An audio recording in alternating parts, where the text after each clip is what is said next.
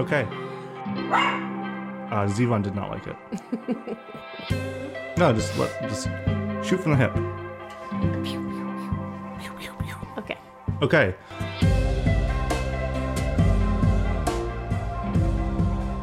Hello and welcome back to Famous Last Words, a filmmaking podcast, a making of films podcast, a film appreciation podcast, an All of the appreciation above. of films podcast. Yes. Uh, I am Andrew, and who are you? I'm Teresa, And we are not blood related. but married. Though, if you go back far enough, we're probably all blood related. I don't know. I came from Italy. Not me. My ancestors. your, your, your, your, ancestral homeland is Way over there. way over there. Uh, yeah, and we were just kicking around uh, England for a long time, and also Germany. Um, so, in case you were worried about our podcast becoming a, I think it should be noted what you're doing right now is you're throwing dog treats around the room so that the dog doesn't get bored and barks at the uh, the sounds in the backyard. Yep. Yep. So you throw every now and then you'll throw a treat around the room and, and he'll go sniffing for it.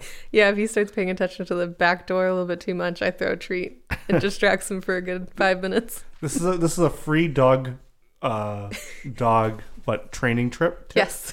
Um, if you're worried about this podcast becoming a Pedro Almodovar, um, Almodovar's fan podcast, then uh, this is just another reason to not like us. However, I think it's a reason to like us because we like him. Um, and we are talking about his 2019 movie, uh, Pain and Glory. Did you like this one? I did. Okay, well, you know, so did I.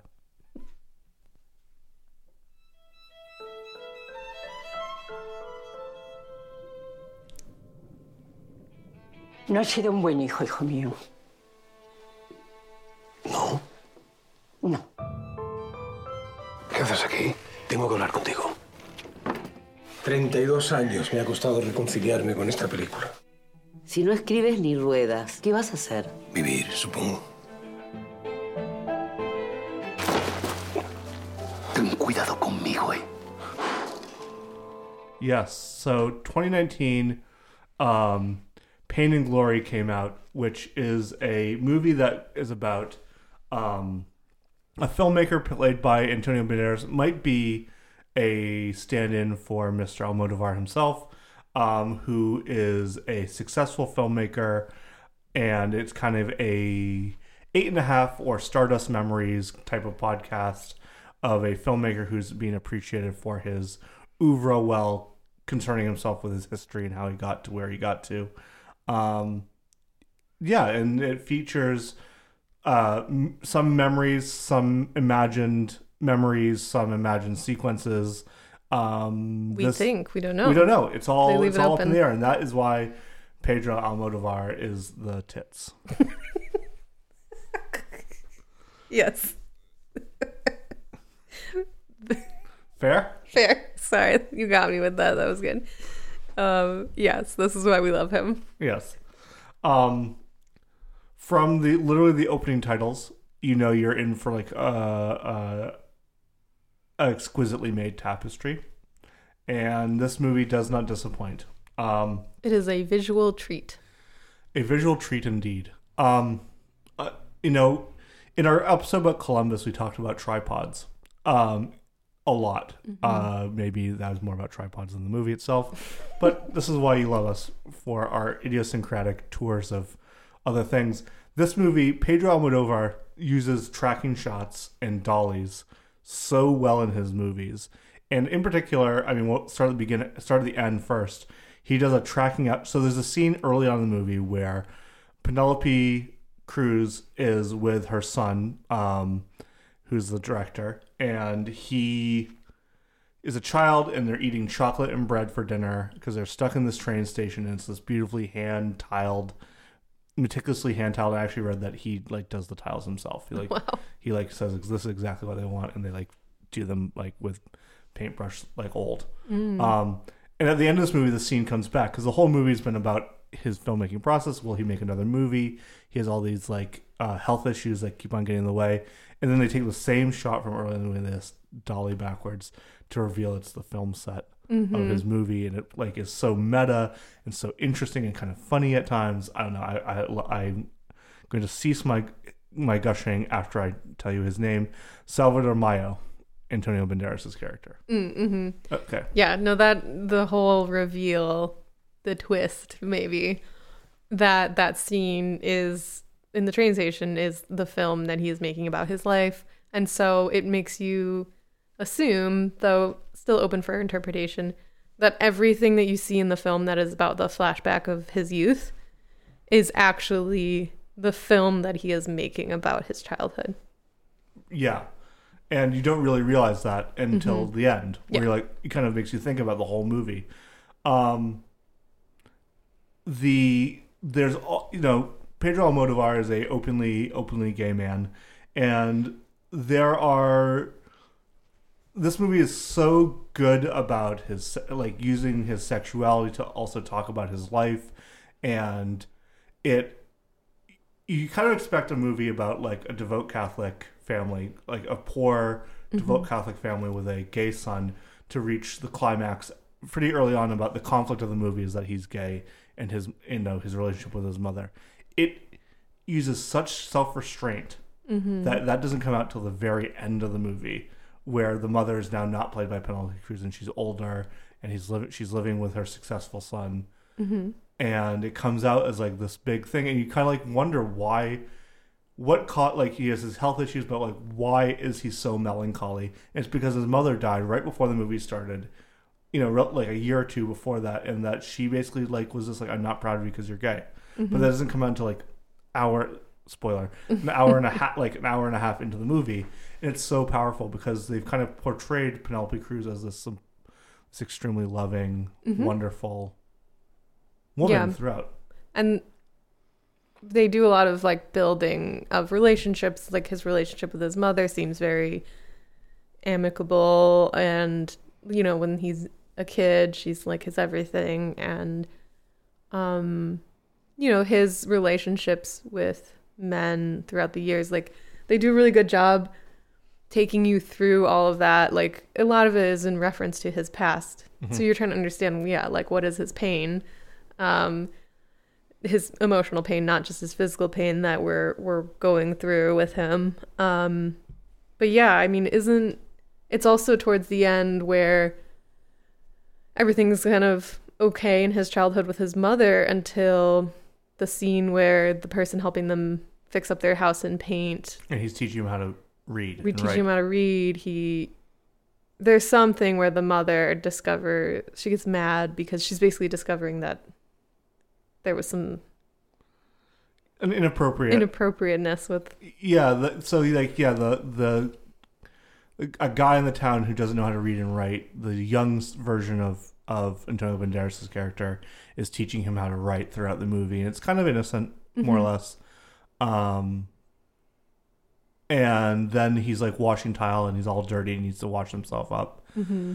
Wash himself off of all this tile guts this old this slightly older man this like like a teenager or a 20 something mm-hmm. and he takes his shirt off, he takes all his clothes off. Yeah. And young Antonio Banderas' character walks in and sees him naked and kind of has this like, Mm-hmm. you know, he, he faints. He literally Yeah. faints. and then But at the same time, that the the tile worker had drawn him on a paper bag, essentially. Mm-hmm. and then the mother kind of like freaks out having witnessed This, the aftermath of this and yeah so it's that's also really late in the story too and so it just it holds on to all of the things it does a really good job building building it up and then you get that payoff or the conflict at the end with his mother dying and you realize that is part of the reason why he's so upset that his mother died too because she basically said i'm not proud of you because of who you are right? then it's good Yeah, there's there's a couple of things I, I wanted to bring about this movie. There's a sequence too. So he has a longtime friend, a longtime collaborator from a, a long time ago collaborator, an actor who was in one of his first movies, who he has like a grudge with because he didn't portray the actor the character the way he wanted. I'm guessing he was super difficult on set. Is, is the subtext there? because Uh, he was a- like stoned all the time and he's a heroin addict. And he's like a super high functioning heroin addict. And they're like going to come together for to present the film 30 plus years after uh, it came out. Um, And so the two of them are just uh, like a friendship is born, and then he discovers a file on his computer. The actor discovers a file on Antonio Banderas' computer, and then puts on like a one man show play of that show. And in that, by happenstance, comes an ex lover of Antonio Banderas' character. And there's a sequence where he reaches out, he gets the number, this this person who we don't haven't seen before, halfway through the movie, and like he gets his number and he calls Antonio Banderas and they're talking on the phone and they're like making plans to have dinner and they're talking and the- the whole expectation there's like this expectation of the scene that they're going to see each other the next day and that he will let you have this reset of the scene. Because Antonio Banderas is about to take heroin mm. and he's kind of at the height of his heroin addiction because he has such bad pain.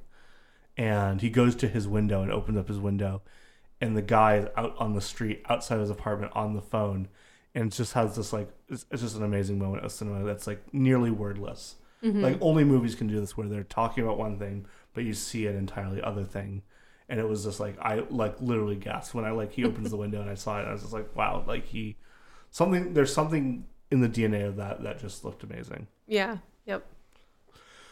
So many good things to say. I mean, and then there's just the cinematography too. Like you touched on a little bit with the dolly shots and but there's just so many like you know, his use of bright colors and set design and framing uh, the one man show, he's like standing in front of us a white screen, right? Mhm. And then And there's then- like red. but like a wet red backdrop yeah it's just every time I see something that beautiful, I'm just like, ah, I hate him because it's so good. Because I wish I we'd thought of it or did it. yeah it's so good. Yeah, and you believe it because it's like slightly high. We talked about this in our "Tie Me Up, Tie Me Down" thing. Is like I am completely ready to go with him, and like every movie I see of his, I understand why he's so revered. I also understand why people like David Lynch because, in some ways, in my opinion, he does a very similar thing, like we talked about in our mm-hmm. "Tie Me Up, Tie Me Down" episode. But it'll always that I respond to more. Yeah. I really sorry. Go ahead. Oh, I was just gonna say, I, there's the same tone and voice in all of his films that are really consistent, and that's what makes him a great director. But I do feel like some of the later ones we've seen just show his like filmmaking maturity, and like they're just even better on top of that kind of quirky statement, very bold statement, but then also like following through with you know, really great character development and storylines and just these really emotional moments that you've talked about a little bit already. Mm-hmm. Like that's just so much deeper, I think, in his later films as he works a ton and lives a life and is older and has experienced more things. Yeah, I really like it. It's really interesting that I read an article and basically he owns he has final cut final say on everything he does. And like that's by design that he and his brother Augustin his younger brother are the production company. Mm-hmm. And they take care of everything on their own. And they make their movies for the same budget every time. And they own them outright so they can control the distribution. They can they can they control the posters. They control every single aspect of the movie top to bottom Yeah, and it shows. I mean, it it's shows it shows like prac you know, this is simple, but practice makes perfect and if you have like the control and you keep, you know, improving improving and you keep restraints like having a similar budget and not going crazy, it will just show like each film gets better and better. Right. Um, something I wanted to touch on, and maybe this is for a longer podcast in the future, but you've seen Eight and a Half, right? Mm-hmm. I, I would say these movies are similar, but they're but you can Fellini and Pedro Almodovar have a lot of very similar moments in their in their movies. You know, what I mean, there's like the theater of the bizarre and absurd. Um, but how do you feel these two movies compare? Because I felt like you know, Stardust Memories is a whole other thing. I don't think you've seen Stardust Memories. It's Woody Allen's Eight and a Half. It's a much different movie, but Eight and a Half and Pain and Glory feel very similar to me. Yeah, they do. I think I think it's easier for me to feel connected to Pain and Glory than Eight and a Half, you know, just because it is a timeline it's a point in time closer to my own life, though he is much older than us. You know, it's about you know more diverse stories, I think, than mm-hmm. you know, eight and a half. And I think it's not quite as surreal. Like it's reined in. It still has some of its style and quirk and things you have to interpretate and meta ness, but it's much more like straightforward and understandable than eight and a half. Yeah, eight and a half is a little unintelligible at times. Mm-hmm. There's a lot of weird. Fellini had a weird thing with women. Like it's pretty well documented at this point, and like we forgive it because there's like La Dolce Vita has some amazing moments. Juliet and the Spirit has amazing some amazing moments. Um, Juliet and the Spirit is I, I'd say a more favorable approach to women. Like the men in Juliet and the Spirits are all shitheads, more or less.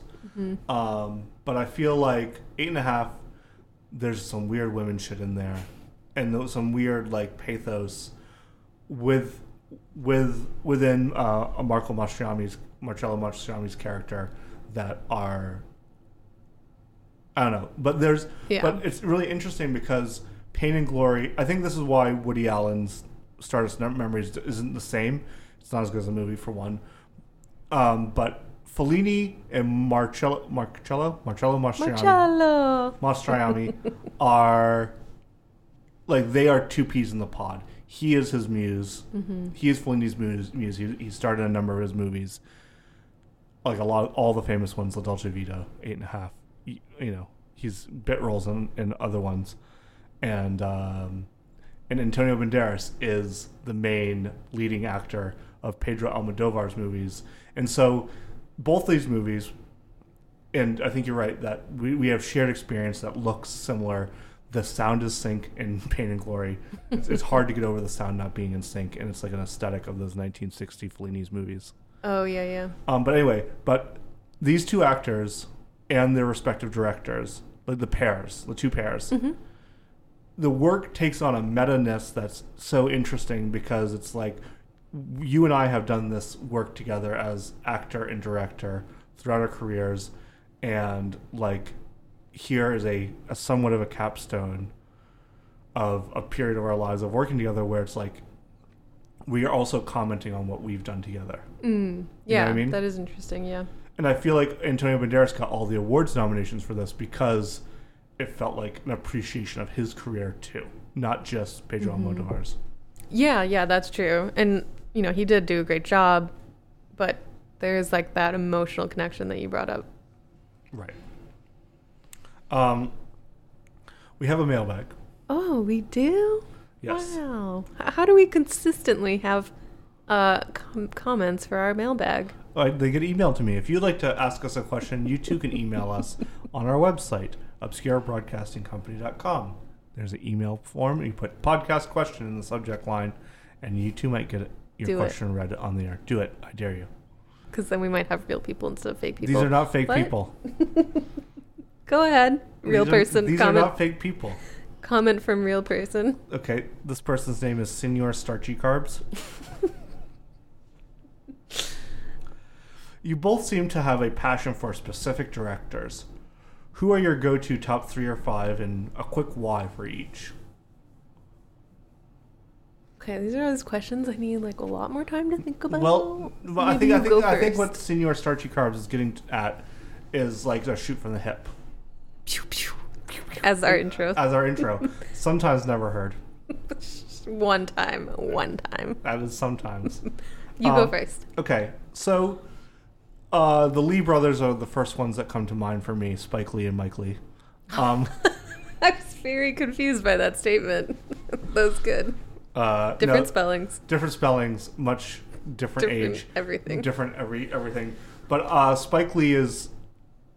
There are a few movies that have affected me, like Do the Right Thing, and Mo Better Blues, and Malcolm X, and Black Klansman. So Spike Lee is someone I think makes the greatest movies. I also like him and his his thing with his company. Mm-hmm. Spike Lee is, is one of the most amazing American directors out there. Mike Lee, someone who taught me so much about filmmaking just from his existence um, that that has floored me. His movies, Secrets and Lies, is is also a movie that is super important to me. Um, Life is Sweet, um, Naked. So Oh yeah, you Spike- introduced me to Mike Lee. yeah, I know Sheen Stack introduced me to Mike Lee, and I watched Secrets and Light on a janky ass stream uh, during COVID. Um, Martin Scorsese is probably another one that I'd put on the list, but interestingly enough, when I got the mailbag question, I jotted down some names. Martin Scorsese's wasn't a name I wrote down, but he's definitely an influence on us, but not, but more his mission than we don't want to make the kinds of movies he made. Like we're not trying to imitate his style. Whereas Mike Lee and Spike Lee, I think there's parts of their style that I like to rip off. Yeah. Yeah. Um, those are three. The other other two names I wrote down are, or I wrote down three other names. Um, Jim Jarmusch, again, his his movies are amazing. Down by Law, Night on Earth, um, are masterpieces. His sense of timing and rhythm and unique voice is something that I think we all aspire to. Um, and then I wrote down Terrence Malick in a question mark because early on his movies completely to the Wonder, a lesser movie of his, but to the Wonder, Tree of Life, Days of Heaven, mm-hmm. Thin Red Line, like those movies completely blew me away when I saw them. I was like, oh, movies can be like this. Yeah. No, I think that's accurate. I think we overlap in a lot of these names, but people to add. I thought I thought of Martin Scorsese. Um, I do like like again like we don't really set out to make his types of films, but I I just think they're excellent filmmaking and there's just so much to learn from each one. Um, what else? Oh, I'm a Boz Lorman. I think that's how you say his name. Yeah. Fangirl. I'm a fangirl who doesn't know how to say his name. Um, I love his movies. I just think they're so spectacularly over the top. They have such a vibe. Again, talk about a director with a voice and a tone. You see his film and you know it's his immediately. They're just fun and they're always very musical. And I rewatch all of his films all the time. Mm-hmm. So I think that's another one. Again, not really movies that we would make, though. There's some small like nuggets of inspiration, but I don't think we would ever make something that big budget and flashy, even if we had the resources. We'd Who go, in a different, we'd go in a different direction, probably. Yeah, It, Baz Luhrmann imitation are not good. Like when you see the imitation kind of spectacles. Anyway, go on. Sorry. yeah. He uh, he knows what he's doing, and it's not for everyone, for sure. Like you either love him or hate him. Um, I forgot my last one now. Baz Luhrmann, Martin Scorsese. N- n- Spit out any information you have. I can help you. Oh, I lost it. What movie did they make? What movie did they make? Oh, uh, I remember now. Another person I don't know how to pronounce their name properly. Darren Afronsky Aronofsky. or Aronofsky. Yeah. Are you sure? Yeah, yeah. Anyway, Black Swan. We haven't seen his new movie, The Whale, but I've heard only good things. But also, like, challenging, challenging movie. I was gonna say, also a very hard movie to watch. All of his movies are really hard to watch. like they're just so emotionally impactful and like great. The Wrestler, that's another one that's really good, hard to watch. Black Swan. Black Swan. So that one first. Mother was good though. We have a hard time. We own that one, but I have a hard time repeat watching that one. That one's a hard. That's a hard one to watch. Mm-hmm. Um, Requiem for a Dream. Oh my god. The Yeah. talk about the first movie to really traumatize me. That Oh, one. really? Yeah, I saw it when I was like 14. yeah. I think that would be a that would be an interesting. I mean, difficult but interesting rewatch. Mm-hmm. Um, I'd love to sit in the room watching that with someone who's never seen it before, Yeah. if such a person exists. I mean, I actually don't know how has it lost some of its impact because you know, there's a lot more films with a lot of their sub that subject matter. I mean, there's drug abuse, eating disorders, prostitution. The list goes on. Depression. Yeah, I mean, I think this movie started a lot of that. The part I find most traumatizing about that movie is Ellen Burstyn's character as the mother, um, See, I feel addicted to TV Yeah, and the eating disorder. and an eating disorder, right? Because Mm-hmm. she's gonna she's trying to be on that game show or whatever. Yeah. And uh, there's a shot in there where she's like cleaning the apartment in like a frantic, blurry motion thing. Because she's the- taking diet pills. she's taking diet pills, and the in, the um, the behind the scenes of how they did that's really interesting. They had to lay a track, and there's a stage like so she did she like cleaned the apartment for like hours, the set, she like kept on cleaning things and doing it like in real time. And the time lapse is like the camera's moving really slowly and like it's a DSLR essentially, taking like a long time lapse Wow. photography moving on a track. And at one stage, there's, uh, there's like a gap or something. Yeah, it's it's, it's, it's interesting. Yeah. No, I think for me it's um, Jennifer Jennifer Connelly. Connelly's storyline. It's really hard. Yeah, yeah, But anyway, not to end on a sad note. yeah. I mean, but honestly, of the filmmakers I appreciate, Pedro Almodovar's movies are are moving quickly into some of my favorite I've Yes. ever seen. We are working through his catalog right now, and it's because we quickly appreciate his films and his style and um, enjoying going through his history. Yeah, yeah. So I uh, I think Pain and Glory, if you're if you're new to his movies, might be a good one to start at. Yeah, yeah, it's pretty accessible while keeping a lot of the things that makes him great. Um, well, thanks so much for uh, doing this, Teresa. Well, thank you. Uh, thank you, Zevon, for being a good boy. Yeah, thanks for not barking and just sleeping in your floof bed. Uh, so if you like us, like us on social medias and other publicly accessible places, and subscribe to the podcast, please. Please, and send in mailbags on our website, obscurebroadcastingcompany.com. .com.